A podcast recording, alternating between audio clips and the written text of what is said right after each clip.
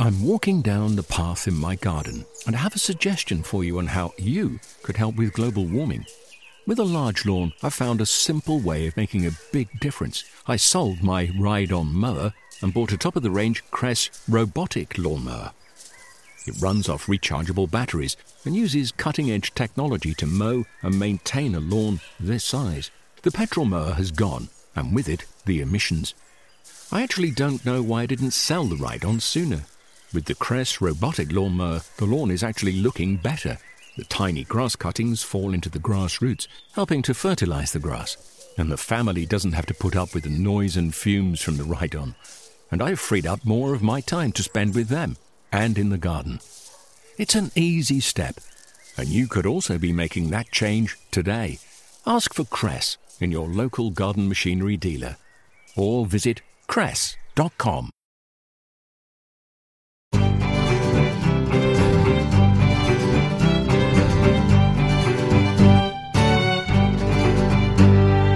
Hello, and welcome to the first RHS Gardening Podcast of 2016. Happy New Year! Let's hope 2016 is a great year for gardeners all over the UK and has less extreme weather than the previous one. I'm Tony Dickerson, one of the RHS's team of horticulture advisors based here at RHS Garden, Wisley in Surrey. Every fortnight in these podcasts, we explore a wide range of gardening topics plant care, growing your own fruit and vegetables, pest control, garden design, ideas for small spaces, and places to visit. Plus, we bring you expert gardening advice throughout the year. Coming up in this edition, our advisors answer your seasonal gardening questions. Escape to the sun and banish the January blues by planning a gardening trip abroad this summer with RHS Garden Holidays. And, as always, the latest news on RHS Garden events across the UK. But first, the weather may be grim, but there's still plenty to be done outside. Let's see what jobs the garden teams here at Wisley are tackling this month.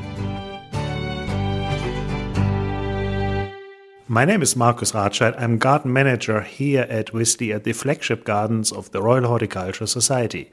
And today I would like to give you some gardening tips and garden advice for January. January for most people appear to be a dull, grey, dark month of the year, but in fact it can turn out to be one of your busymost months of the year because that's the time when you want to prepare your garden, when you want to do after preparations of your garden from the previous season, but you really want to get yourself into the pole position of the upcoming season. So everything to get ready starts in the ground.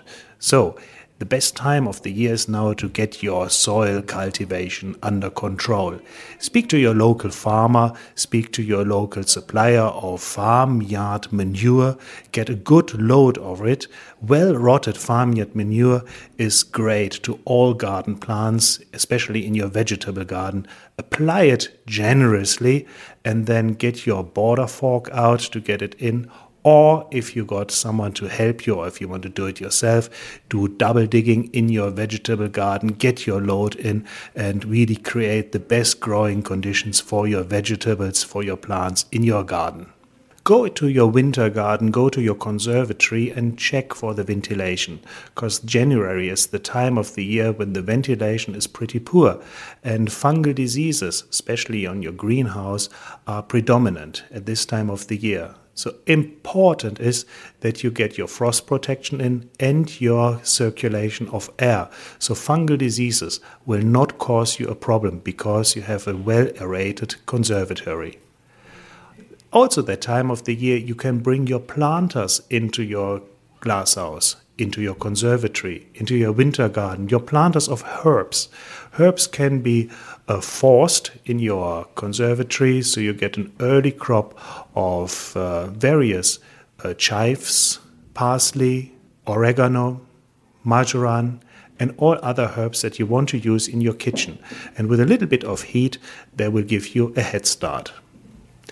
If you're adventurous and you want to really do something really exciting, get into forcing tulips. Tulips can be obtained from your local garden center. You may still have some left. And by taking those into the cold conditions of the outside for about eight weeks and then move them in pots or in containers to indoors, in the really warm conditions of your living room, you're effectively forcing them into flower. So, effectively, you could have a bloom, a pot of tulips, or even lovely scented narcissi, daffodils, or hyacinths, and place three of them in one pot, heat them into your warm, growing space and then in a couple of days literally they are shooting out the pot and you got magnificent scent and you can impress your neighbors you can find out more information about plants and all aspects of gardening techniques on the advice pages of the RHS website. Go to rhs.org.uk forward slash advice. I'm Tony Dickerson, and you're listening to the RHS Gardening Podcast. Now, question time. As regular podcast listeners will know, every month on the RHS Gardening Podcast, members of our advice team join us to answer some of the queries about gardening problems they've received recently. Every year we receive thousands of inquiries ranging from problems with pests and diseases, advice on plant care, choosing the right plant for difficult locations, and many more. One of the benefits of being a member of the RHS is that you can get advice on any gardening problem for free from our advice team by phone, post, or email, or in person at any of the RHS flower shows. So let's join my colleagues and tackle some of the problems we've received recently. I'm Lee Hunt. I'm the Principal Horticultural Advisor here at RHS Garden Wisley. I'm Guy Barter. I work with the uh, RHS Gardening Advice and I'm based in Surrey at Wisley. And I'm Helen Bostock. I'm Senior Horticultural Advisor at the RHS and also known for being a bit of a wildlife expert. An email here from Brendan Hughes. I'm looking for a quick growing yet attractive coverage for an ugly new outbuilding. What can you suggest, please? Not Virginia creeper. So, Helen.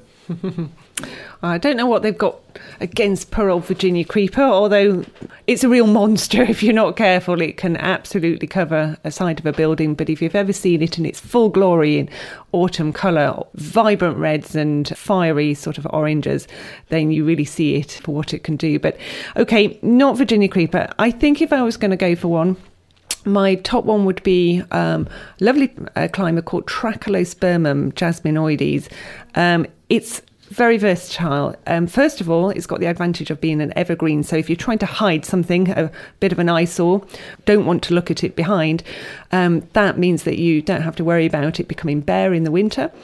Um, it although he's not not going to get quite the same colours as the Virginia creeper, um, as temperatures drop going into winter months, actually those evergreen leaves often take on a, a, a tinge of red or deep sort of purple coloration.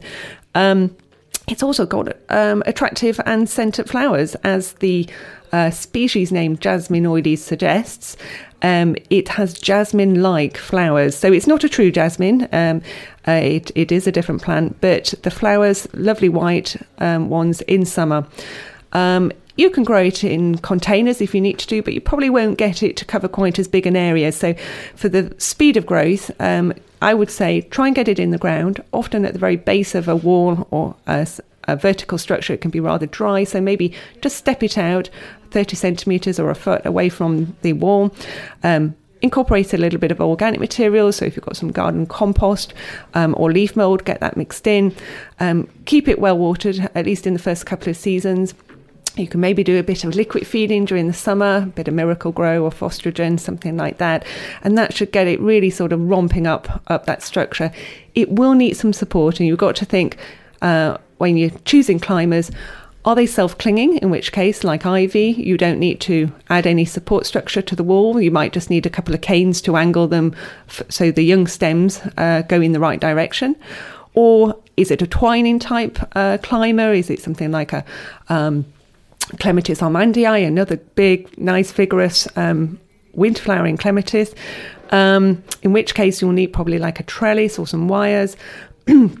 or is it something that that um, uh, really needs has no climbing ability at all that, that needs you to be tying it in on a regular basis. Things like some of our roses, um, ramblers, and climbers. So just have a little think about that as well. But no, I'm going to stick with my top one of Trachelospermum jasminoides. Can't go far wrong there. I think the idea that uh, you might need that instant cover is quite a tricky one to achieve. And there are quicker growing things, things like Clematis montana, which have pink flowers, and they do have quite a lot of woody branches in the winter, which will cover over the sort of structure.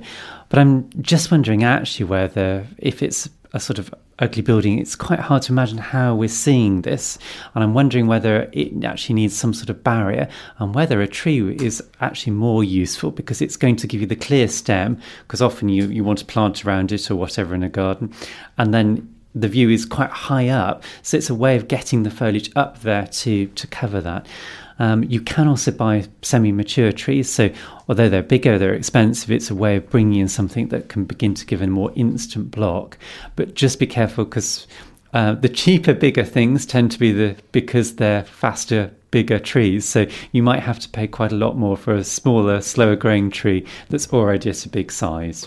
RHS member A. Corbin of Poole, Dorset, um, wishes to know whether they can grow monkey puzzle. That's a large, spiky tree with a particularly umbrella shape that you see around very, very greatly. Um, from the seeds of the tree that their aunt has, an, uh, an ancient tree in their aunt's garden. Well, that sounds like a, a laudable um, endeavour. What do we think? Monkey puzzle, a, a fascinating tree from uh, Chile, where it's quite endangered. Um, often planted in the most inappropriate places in front of uh, houses where uh, I think people don't appreciate just how big it will eventually grow. Often appears to set uh, seed. The problem is it's rarely viable in this country. So the first thing I think uh, uh, Mr. Corbin here needs to do is actually to take some of the seed, cut them in half, look very closely. Uh, if they're fertile, they'll be quite fat and oily and there'll be no obvious gap between what we call the cotyledons, the uh, as it were, the seed leaves. Um, if they do appear viable, they can certainly just be sown in ordinary John Innes uh, potting co- compost or seed compost rather, and uh, left out in a cold frame should germinate in due course in the spring, and off you go. Uh, but I say, do bear in mind when you're planting these monkey puzzles that they do need quite a bit of space.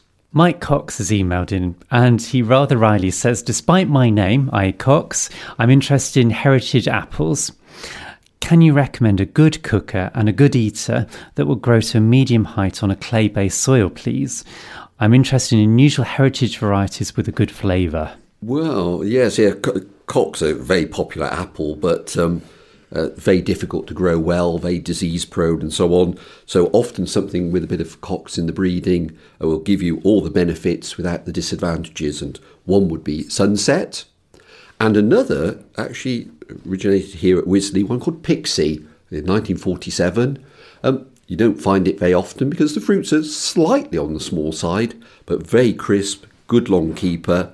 And that together with one called Chivers Delight, I think one from the 1920s would be my choice. These are crisp apples, firm, quite Cox like, slightly acid, a little bit of a, an edge there to the taste, um, but with developing sweetness when they're kept in storage. So uh, those would be my choices. I um, ducked out of this question, but it's because it's got a good story. Uh, Blenheim Orange is one of the more common and reliable varieties, and it's a good cooker, and it does have sort of orangey golden fruit. Um, it's from 1825 and from Buckinghamshire, but it was bred by Mr. Cox. He was actually a retired brewer from near Slough. Uh, so um, perhaps if this Mr. Cox, Mike Cox, likes his beer and a good cooker, that might be the variety for him. So here we've got um, a question from our member Alison Bright of she's lives up in Manchester, and she says quite simply, "What's the best way to propagate rhododendrons?" So we're assuming either she's got nice acid soil um, or has been growing these in pots in an ericaceous compost. But um, yeah, how, how can she propagate them, if at all? Well, it all depends what kind of rhododendron we're talking about. Species rhododendrons can be easily grown from seeds. Um, however, uh, most uh, rhododendrons are raised from semi ripe cuttings that are taken in late summer, early autumn. And I've always found that wounding the stem, which means taking out a strip of bark about the thickness of a pencil, the width of a pencil rather, and the length of, a, of, of twice the width of your thumb, and will provide a, a better uh, wounded surface to generate roots. Um, so they're not that easy, but then again, they're not that difficult either. So they're worth considering for people who um, who have the opportunity. Consider layering, uh, where you bend a branch down and cover it with a, a mound of soil. You can speed the process up by giving the branch a partial cut or a twist to wound it as you as you um, bury it. Uh, often, if you go to the, um, the, the the biggest and best gardens like Kew and Wisley, you'll find that people are air layering, where they've got a a plastic bag full of uh, moss or similar material tied round the stem and hoping that the stem will root out into the bag of moss, which they can then sever and make a, a new rhododendron. Um, traditionally, rhododendrons have been grafted, um, which is a very skilled process and beyond the um, beyond the scope of most gardeners, uh, where a seedling is grown and the seedling is then cut in a way that uh, absolutely matches a similar piece of wood cut from the tree you're intending to propagate although it's a very good way of doing it, it does require a lot of skill and practice. Um, Dennis Carr and oh dear, poor old Mr. Carr has got a charred catastrophe. I'm sure we've all, all been in that position. Um, he tells us that he's been trying to grow rainbow chard, so that's those wonderful coloured stemmed ones, um, as a decorative veg in my border for years. Well, three years to be precise, and it's never worked. He's got a clay soil. Um, he tells us that he's dug uh, lots of manure in first before planting, and yeah, he's just wondering if we can tell him where he's going wrong.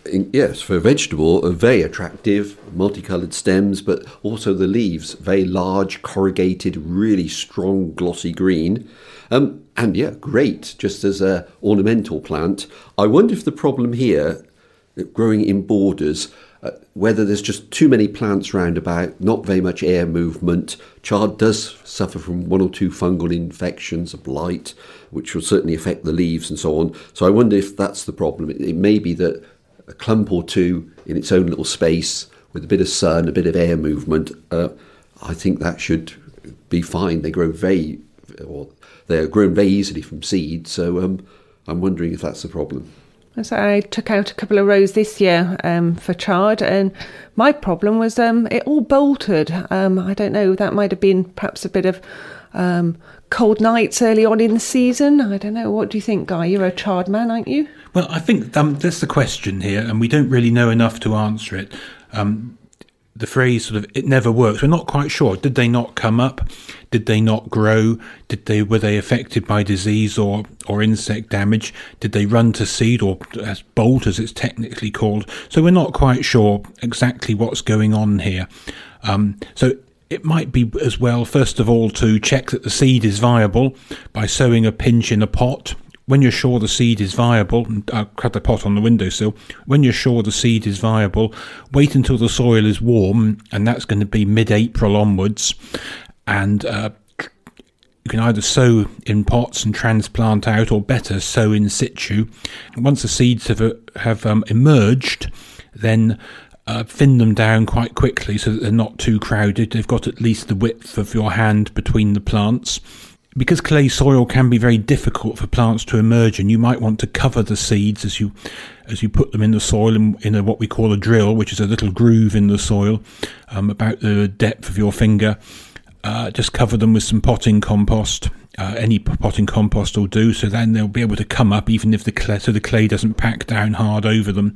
And uh, give them plenty of space. I would suggest they would want an area around them um, about the width of your foot each side of your booted foot, I would say, then that'll that'll give them their best um, their best course of action. One sown in April shouldn't bolt until quite late in the year, possibly um, indeed not until the following year with any luck.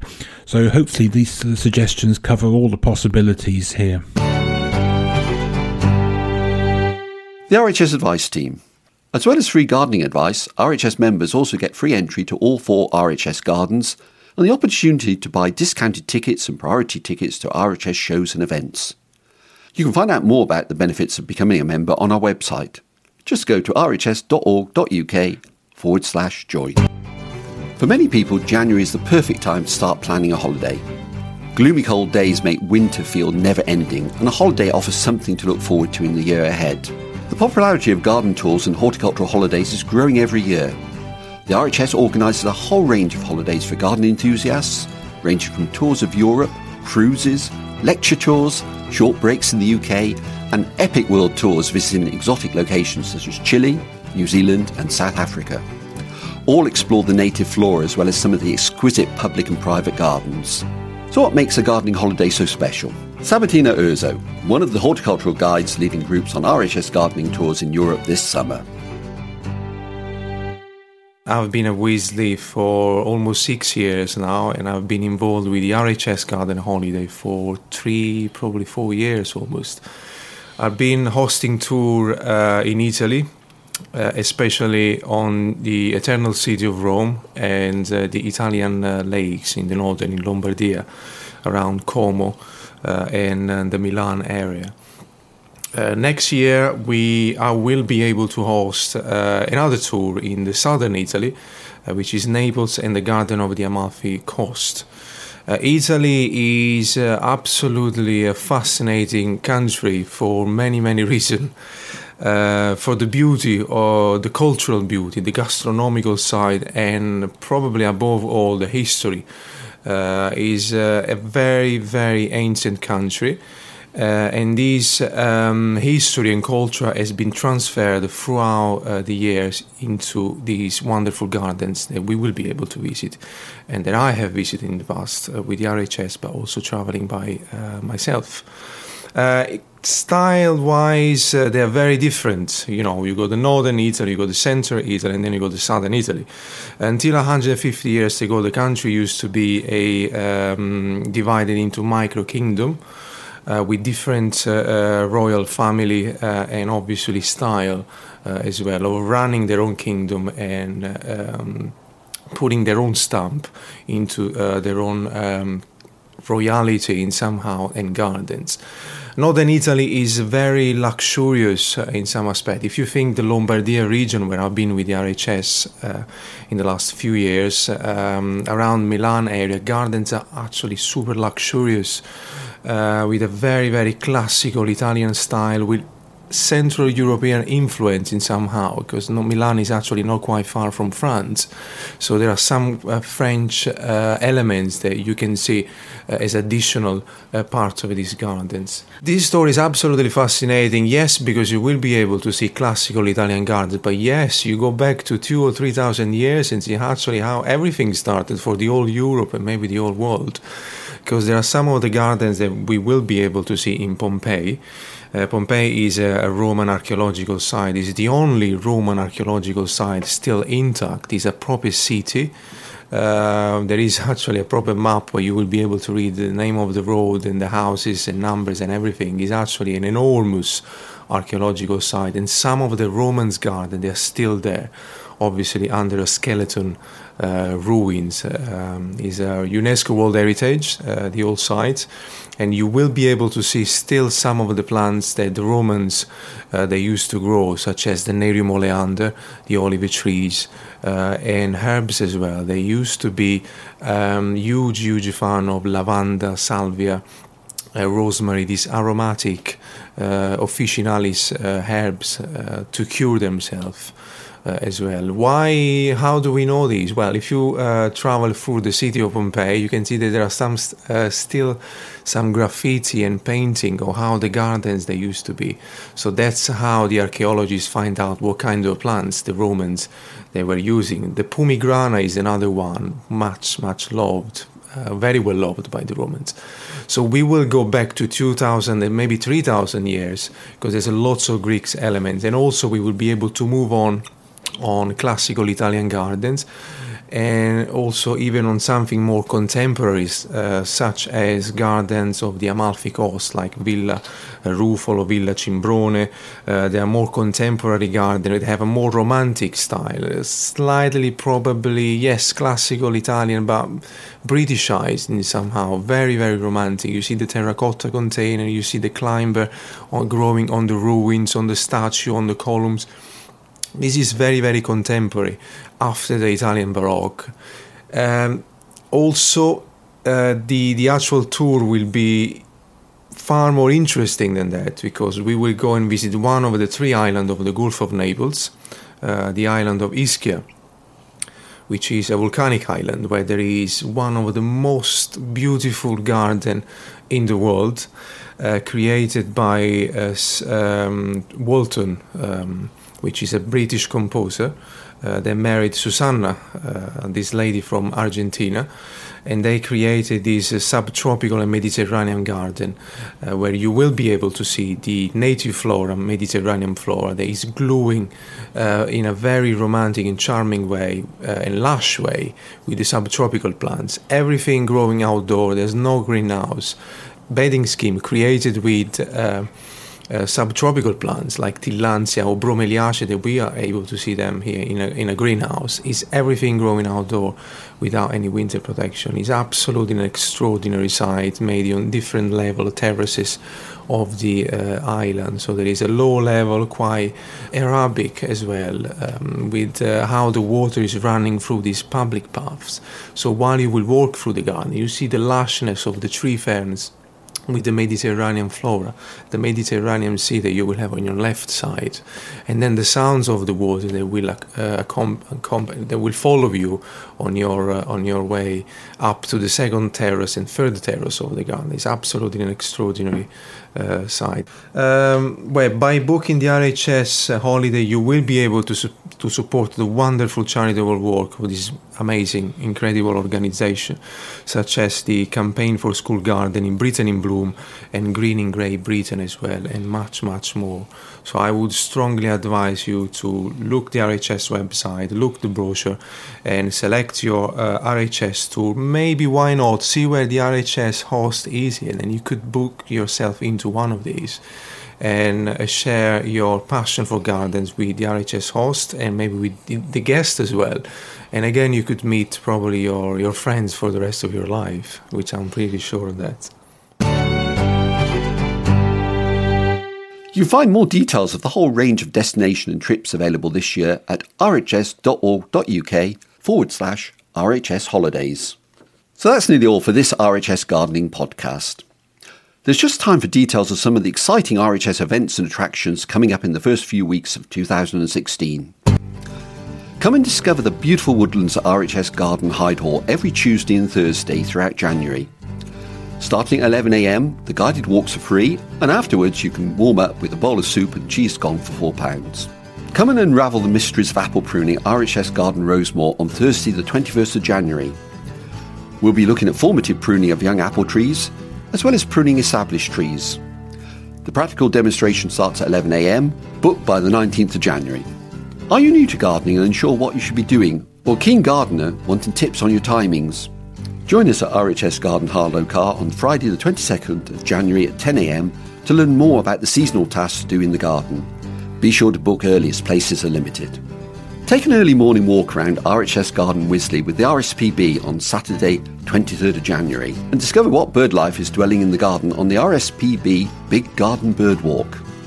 The walk starts at 8.30am and ends with a full English breakfast. Booking is essential and discounted places are available for RHS members. Full details of all events and more are on the RHS website. Go to rhs.org.uk forward slash gardens what's on. So that's all we have time for in this edition. We'll be back in a fortnight. Until then, remember to follow us on Twitter at the underscore RHS and like us on Facebook. For now, from me, Tony Dickerson, and all the RHS Gardening Podcast team, goodbye.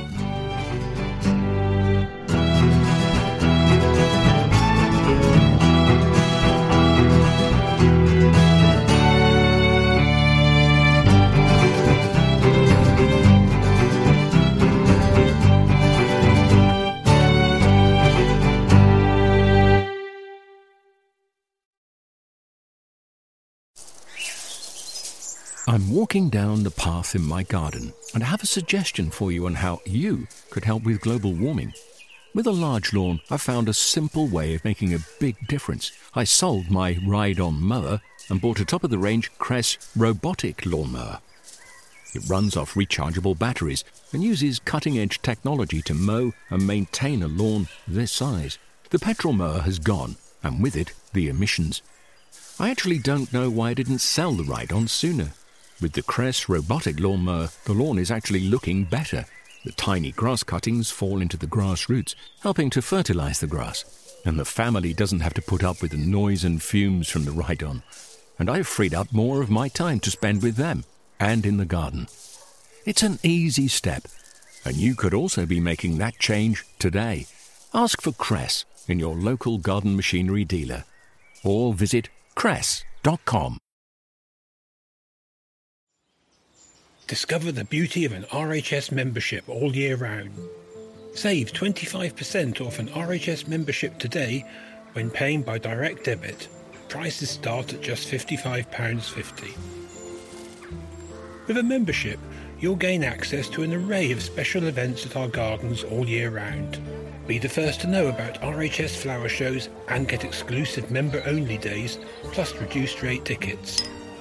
And you'll have the chance to enhance your gardening know how with access to free expert garden advice, monthly editions of the Garden magazine, and so much more. Terms and conditions apply.